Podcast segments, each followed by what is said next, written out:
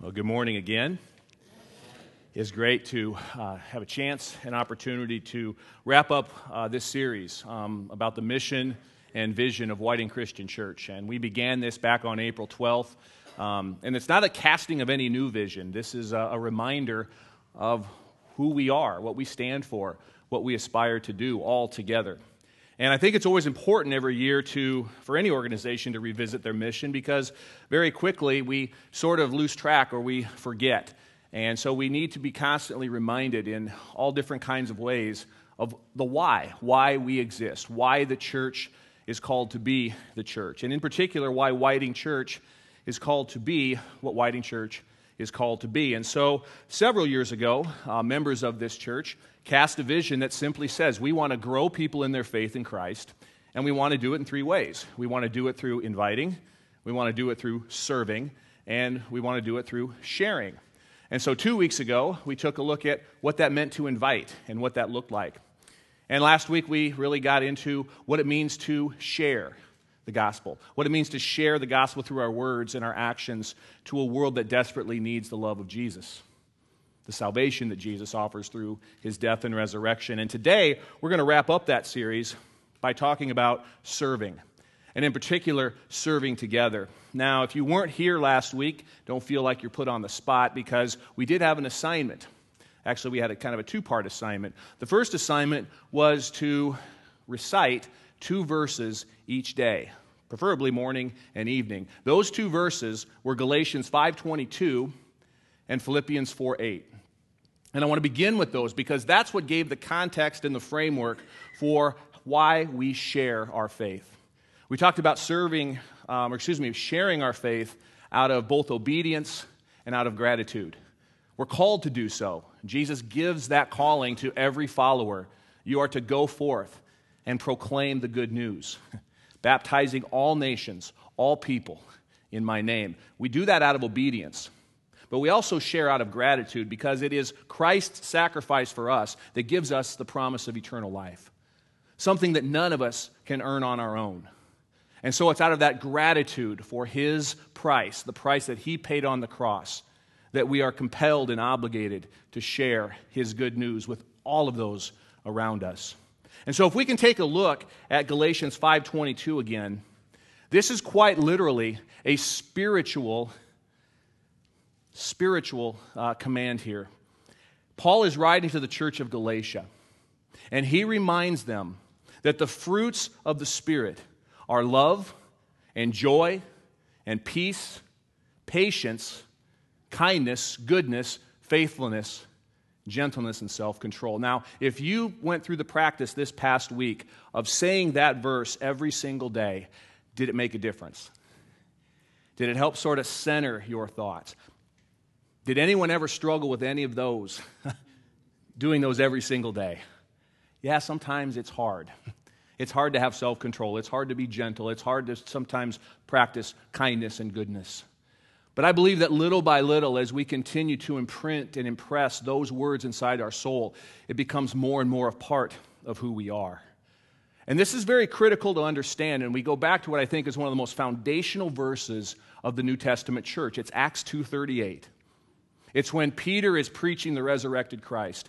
And the gathering that's around him realizes that they all played a part in Jesus having to die. And they said, What do we do now?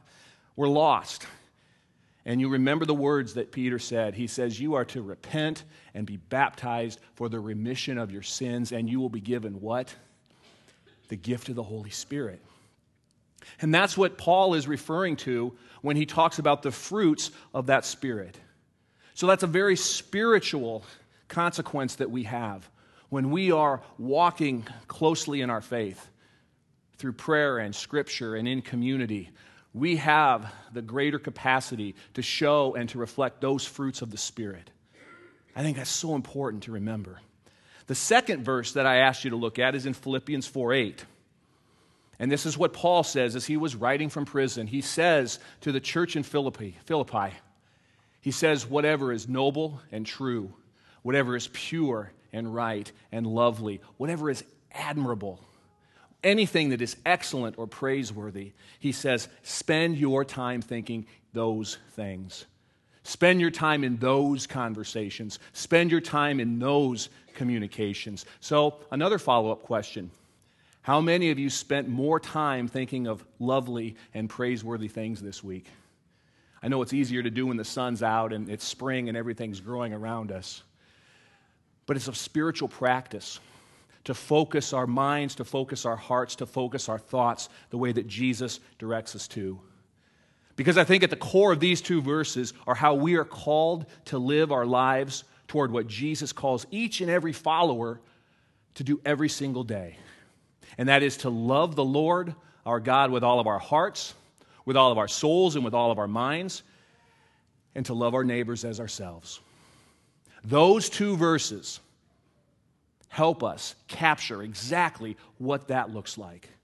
And those are those two key verses I think that needs to be at the center of everything we say, of everything we think, of everything we do.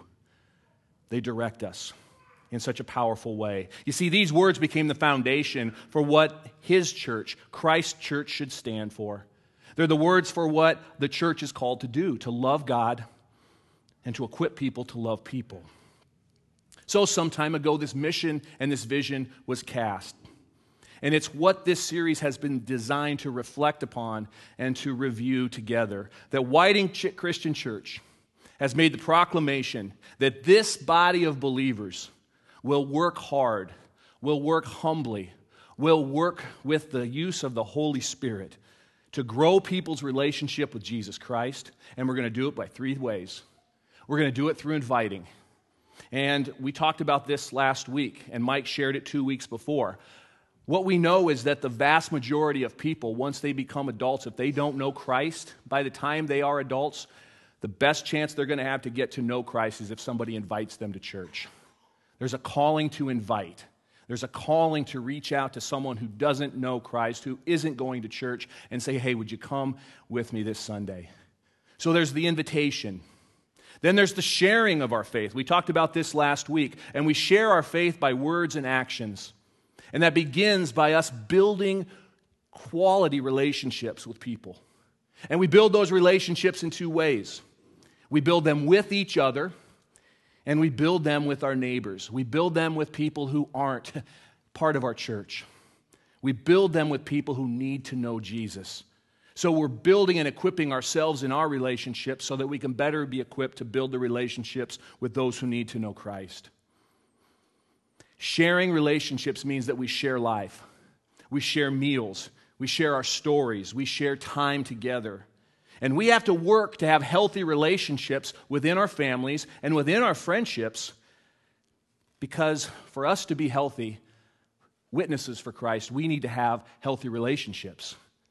It's just that simple. And so, the first litmus test that I would give all of us is to ask this question Do the relationships I have within my family and among the people that I'm around the most, both at work and in my friendships, do I spend the most of my time with them reflecting the qualities of Galatians 5:22? Do those relationships reflect love and peace and kindness and goodness and faithfulness, self-control? Do those relationships that I have every day reflect the fruits of the Spirit? Because I want to go back one more verse, or two actually, in that very same book of Galatians. If you, if you were to go back to verse 19, it's not on the screen. But Paul, very intentionally, I think, draws a comparison between the fruits of the Spirit and what we produce as fruits of the flesh. If you have your Bibles and want to look at Galatians 5:19, I want to share this with you. These are verses that you're all familiar with, but in the light of what we've just shared, and what we've been discussing, I wonder if this will cast a little different light on things now. Paul says that in contrast to the fruits of the Spirit are these fruits of the flesh. He says sexual immorality, impurity, debauchery, idolatry and witchcraft, hatred, discord, jealousy, fits of rage, selfish ambition, dissensions, factions, and envy, drunkenness, orgies, and the like, he says, I warn you, as I did before, that those who live like this will not inherit the kingdom of God. So, what he does is he draws a contrast between the fruits of the flesh, what we may be prone to be thinking and doing separate from God, versus the fruits of the Spirit that's indwelled upon us when we accept Christ. And I think each one of us can think of a life that sort of goes back and forth between the fruits of the flesh and the fruits of the Spirit. Now, we can all be very selective with these, can't we? I know I can. I can look at this list and I can say, well, I'm a dedicated husband, so sexual immorality, check. I got that one. I don't debauch, I don't think. I better look up what that word means, but I'm not a debaucher, so that's an easy one to check off. I don't practice witchcraft, so I can check that one off. But he goes a little deeper than that. How are you doing with your jealousy, Jeff? How you doing with your envy? Do you look at anyone around you and see something they have and wish that you had it? Jeff, how you doing with your anger? You ever see any fits of rage? Jeff, do you ever speak in any ways that could be factious, could end up hurting someone? Think about that. You know, a very well known football coach at a well known university that will remain nameless got himself in trouble a couple times because he was saying things away from the public eye that he thought was, pu- that was private, but thanks to cell phones and social media, it became very public. And it turned out to be a very embarrassing situation for him, Nebraska. But anyway, lesson learned here is this I want you to think about this. I want you to think back to the last week that you just lived, okay? I put myself to the same test. Think of every conversation you had. Think of every encounter you had with every single person and pretend as if every single thing that you said in this last week was being taped. Is there anything that you said in this past week or said about anyone that you would be embarrassed if that were to wind up for the whole world to hear? That's a very high bar. And I simply bring it up for this reason. There is not one of us who can say that we live a perfect life. There's not one of us that can say that we absolutely follow this to a T. And so I want to be very clear to preface something here before I get into serving. It is only through the saving grace of Jesus that we inherit the kingdom of God. The only way that we inherit heaven someday.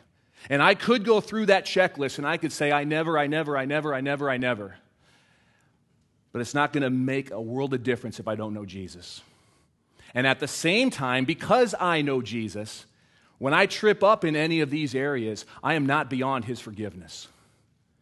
And that's a pretty good place to be because I'm a sinner just like you. That's the gospel message that we keep preaching over and over again. Jesus was very clear about this. But here's what I think Paul's doing in this letter to, the Galatians he is giving them a high bar because he's simply asking them, I believe, that how can we truly reach our potential as Christ followers? And specifically, how can we honor God as a body of believers, as his church, when we allow division to drive us apart, when we allow the fruits of our flesh to supersede any fruits of the Spirit. So now it's not just about my personal relationship with Jesus, but in terms of us as a body, as a church, now it becomes more about us as a body and our obedience to God and His calling for us as a body reaching the world outside of these walls. That's why there's implications here to the importance of being a church that is founded upon the fruits of the Spirit.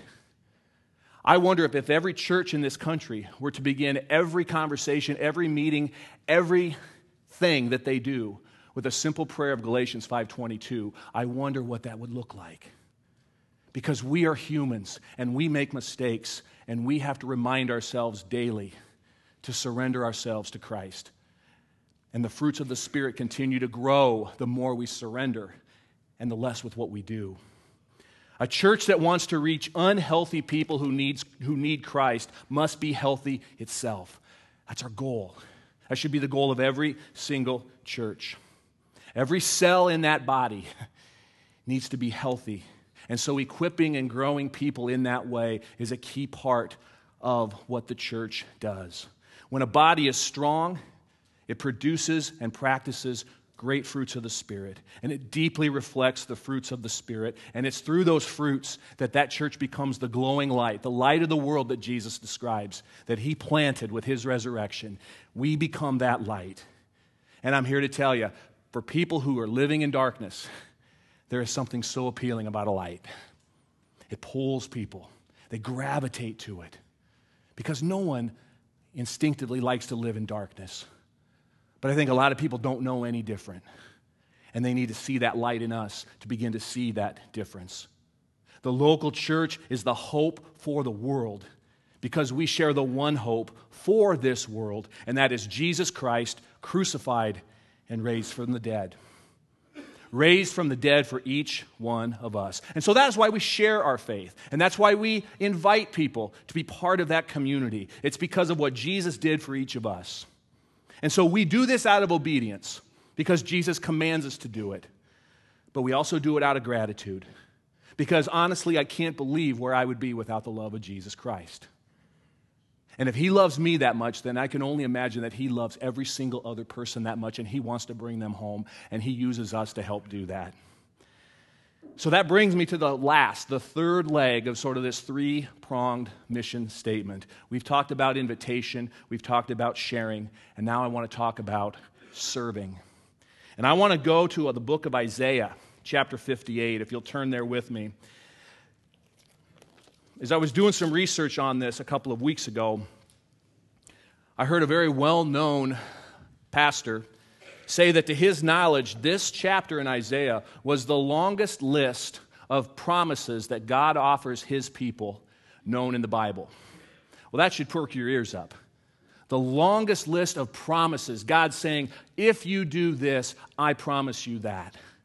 And we're going to read this here in a second, at least a portion of it together. But before we do that, I just want to give you just a little bit of background on Isaiah to help put this into context. He's a prophet, okay? And prophets in that day were instituted during the days of Solomon. Excuse me, the days of Samuel, these, these last judges. And their role, these prophets' roles, were to confront people, especially their leaders, with God's commands. And if you're getting off track of, of those, the, the prophets were there to tell you you're getting off track. Now, think about that for a job description. Basically, your job every day is to see people living in sin and then directly confront them with it. Sound like fun? but that's the calling of these prophets. And so they are going to speak truth to people. They are messengers of God, and Isaiah is probably the most well known. And if you recall from our Christmas study, he's also the prophet who foretells the coming of the future Savior of Jesus Christ. And so we're going to look at what he has to say about serving others. And we're going to see how that parallels the teachings of Jesus, the very Savior that he prophesied. We're going to take a look at them side by side. And it's pretty stunning when you see how they read next to each other. And my goal is, in 10 minutes, for us to leave here with a strong conviction to be very clear about what God is calling us to do with our lives in terms of service to others. So, one note about the culture that he's speaking to at this time. It was very common in people of this day to fast. Anyone ever fasted before? I made it till noon and I went to Chick fil A. That's about how much I fast. But a true fast is designed for you to give up food for X amount of days to bring you spiritually closer to God. Now, in principle, that's a wonderful practice. But what's happening in Isaiah's time is that many people are beginning to use this as a form of manipulation of God or a form of sort of self congratulation. So, for example, if you were to be fasting, let's say, for two weeks, pretty soon you're walking around and you're weak and your clothes are getting tattered and you haven't shaved. Well, you haven't shaved, sorry. It's something else I didn't do today. But all of a sudden, you're drawing all this attention to your suffering. And so people would ask you, What are you doing? And you would say, Oh, I'm fasting for, for God and you would be all of a sudden turning the attention to yourself. You see how people manipulate that. All of a sudden, it becomes less about my practice of faith and more about myself. And listen to what Isaiah says in 58 3. He says this Why have we fasted, they say, and have you not seen it? Why have we humbled ourselves, and have you not noticed? Yet on the day of your fasting, just as a note, he's about to call out their hypocrisy here. Your fasting, he says, you do as you please, and yet you exploit your workers. Your fasting ends in quarreling and strife, and in striking each other with wicked fists. You cannot fast as you do today and expect your voice to be heard on high. Is this the kind of fast I have chosen? Only a day for people to humble themselves? Is it only for bowing one's head like a reed and for lying in sackcloth and ashes? Is that what you call a fast? A day acceptable to the Lord? Here's what he's doing he's calling them out. He says, You're walking around acting like you're going through this fast, like you're this holy person, and yet the minute you stop fasting, you're going to go right back to the sin that you're doing. And he says, God sees right through it. He sees right through it. And here's where I want to get into the promises. I want you to take a look at 58, 7 through 11 now. Isaiah goes on to say this Is not this the kind of fasting I have chosen to loose the chains of injustice, to untie the cords of the yoke, to set the oppressed free, and to break every yoke? Circle verbs here as I go. Is it not to, highlighted word, share your food with the hungry? Is it not to, highlight word, provide the poor wanderer with shelter?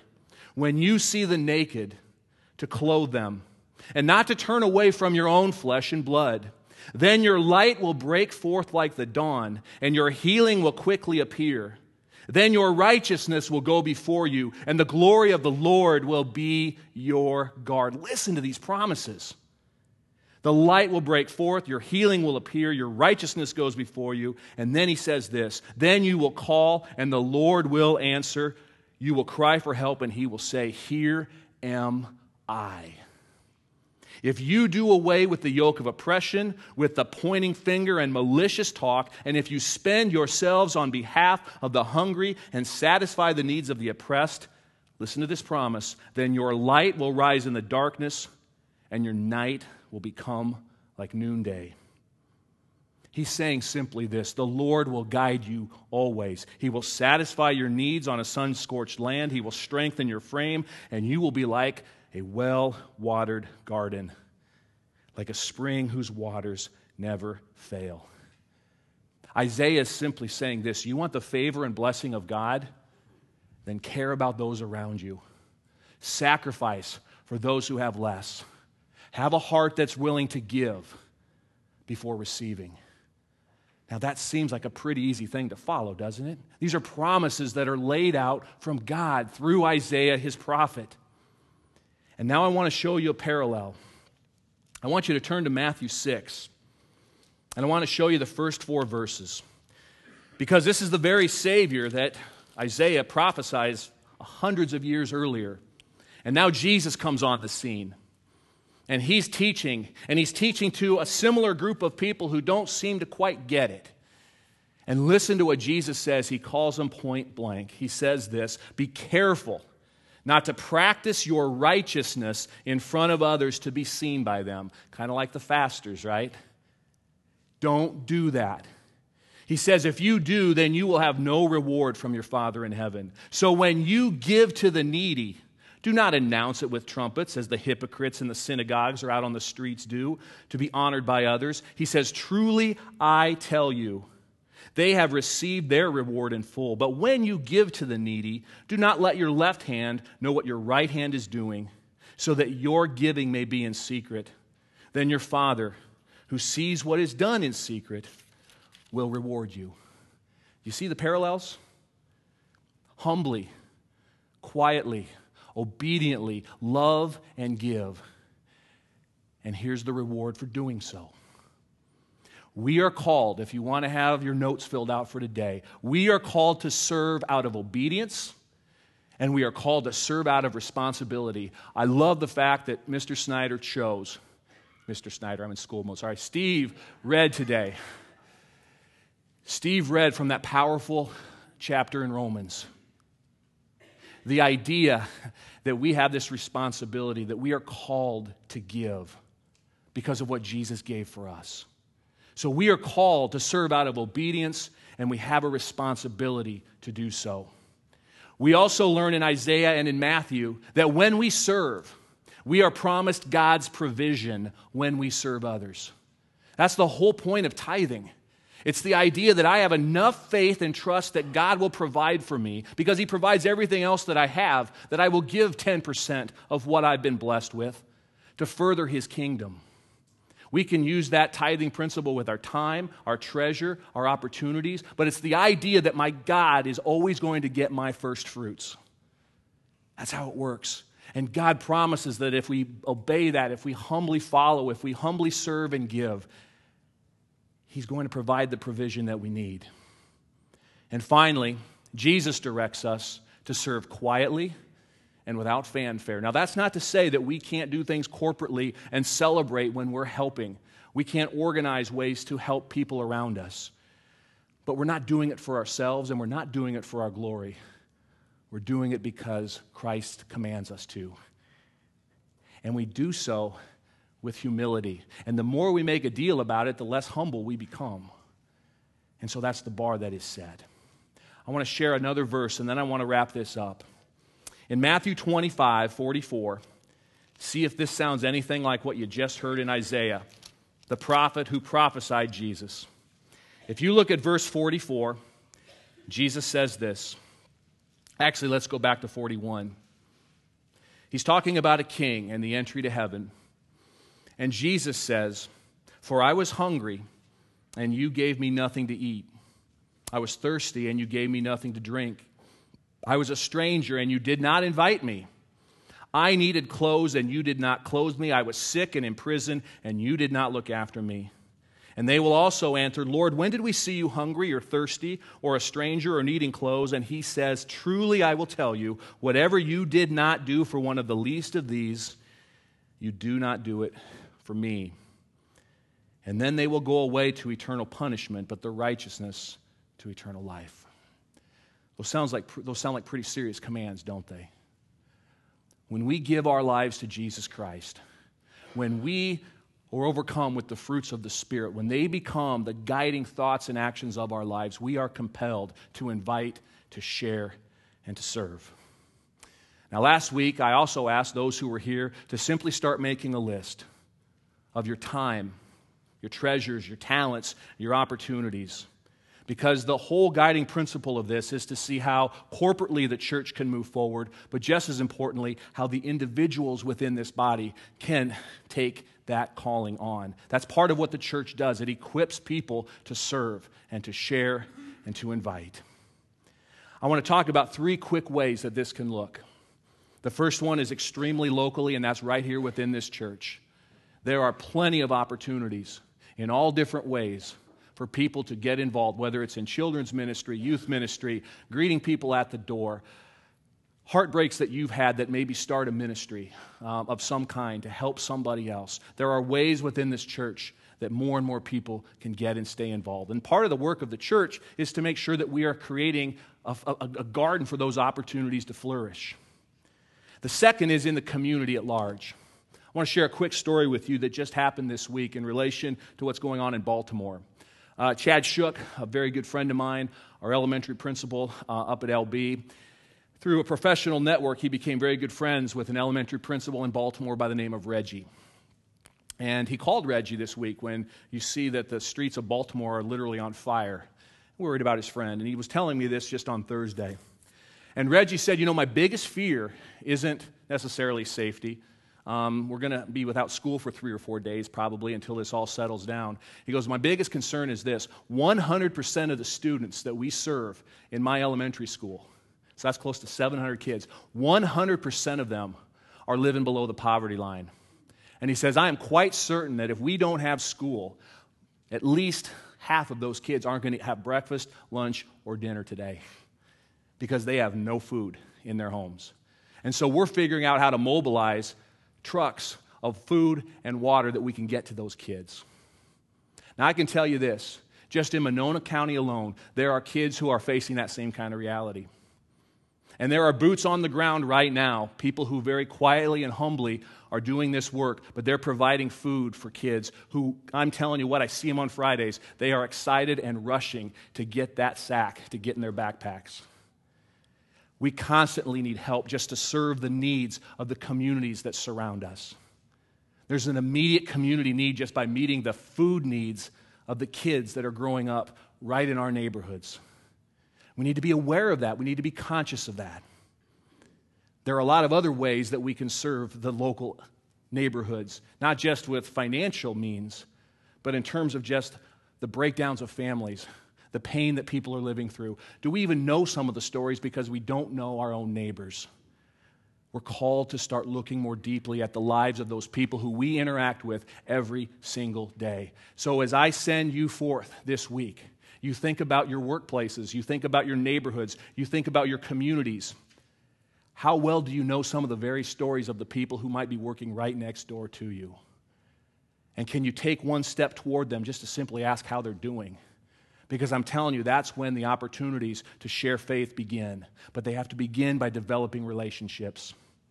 Finally, and this is the last thing, we got to think of this in terms of globally as well. The statistics are very clear. We have close to 7 billion people who live in this world. And right now, 2.5 billion people in this world do not know where their next glass of water is coming from. I'm not even talking about food, I'm talking about where they're going to get a clean glass of water. Being aware of the needs of the world around us is so critically important. And sometimes I sit and think, you know, maybe instead of the trip to Wrigley Field, or the family trip to the Twin Cities. Nothing, not there's anything wrong with taking trips, but maybe there's a day where I need to take my kids and see Haiti. Maybe there's a day where I need to take them and see Kenya or some of the most impoverished places on this, just where Mike went recently to Nepal. Because I'm told that once you see extreme poverty, not the working class poverty, that's still a problem, but when you see extreme poverty, it changes your life forever. It literally begins to break your heart for the very things that break God's heart. And it compels us to move. So we think about things in terms of our local church, our local community, and then from a global perspective. Where is God calling us to serve and to share? And I simply want to leave you with this challenge this morning. With those three steps in mind, who, who can I invite to a service here next week? Who can I invite? What and how can I share in terms of my faith? What can I do there? And finally, God, where are you calling us to serve? Every single person has those three capabilities. Our encouragement through this whole series is to give you that encouragement, that challenge, and that hope that you can be an agent for God. Many of you are continuing to work and grow. We want everybody involved, we want everybody serving. And we want to take what we study and worship in these walls and we want to take it out to that world. That's what we're called to do. You know, as I, I think about the last two years, um, spending a lot of Sundays in this pulpit, it's given me a chance to do a lot of reflecting. And I want to just share with you one last thought before Josh comes up and we're going to have a video to, to kind of close the morning. But I just really come to understand a couple things about church. I think these are scriptural things, although I will preface by saying this is sort of tainted with Jeff's opinion as well. I'll just preface that. But first and foremost, the church, God's house, this body, we are a house of worship and prayer, first and foremost. That's why the church as a body exists. We exist to worship God, we exist to be a place of prayer. There's going to be a prayer event Tuesday at 7 o'clock, first Tuesday in prayer. We exist as a house of worship and prayer. That's why Jesus was so angry when he overturned the money changers, because they were corrupting the very reason why that temple was there. This place is a temple for worship and prayer. And so when we think about our time on a Sabbath Sunday, what church is, is an opportunity to come and we lay down our burdens, each one of us, from the week before, and we leave here with a little bit more blessing but we have to be intentional about setting that specific Sabbath time apart. And as Steve mentioned, it's a time for communion, it's a time for worship, it's a time for study, it's a time for prayer. It's a time to give God back to Him the worship that He deserves. Now, outside of Sundays, the church is called to meet needs. So that's the sharing piece. We want to invite everybody in for that Sunday experience. But then when we leave these walls, we are going out equipped to share God's love for him and for our neighbors. And finally, we are equipping people to serve. And we can do this through lay leadership. We can do this through uh, the, the, the church leadership. We can do this in a number of ways. But at the end of the day, we are continuing, continually thinking of how to equip people to serve because we are taking our faith here and we're taking it out there to a world who desperately needs Jesus Christ. And that's why we serve. So we invite, we share, and we serve. Now, to remember those three, so we'll never forget the mission, mission again, you could go an easy route and just make a mnemonic out of it. The problem is invite, share, and serve becomes ISS. And in the school world, that's in school suspension. So I don't know that that's the, the best way to put it. But ISS, and maybe that's what we should have if we're not following that invite, share, and serve. Would, would you say those three words with me again? Because that's why we exist invite, share, serve. Will you join me in prayer? Father God, we are so thankful that we have the opportunity for eternal life because of what Jesus Christ and only Jesus did for us. He took our sins, He took them to the cross, He died for our sins, and then He conquered death by rising again. And Father, when that earliest church began to form, it was formed out of the passion and conviction and the movement of the Holy Spirit in people who desperately wanted to carry that message to a lost world. Father, we're part of that legacy whether we're from Whiting or Onawa or Sloan or Mapleton or Lawton or Sioux City or Missouri Valley or wherever we represent, we come together under one umbrella to proclaim our worship and faith in you and seek the opportunity to share you, to serve for you, and then to invite others into this community, this spiritual community. Father, we thank you for the blessings that you provide us. We stay focused on the needs that surround us in our daily lives. And we thank you for all of the blessings that come simply by choosing to serve for you. Those promises you give us in Isaiah, the promises that Jesus give, gave us in Matthew, are promises we hold on to. Let us be courageous tomorrow with every interaction we have to invite, to share, and to serve. We thank you for your blessings, and it's in Jesus' name I pray. Amen.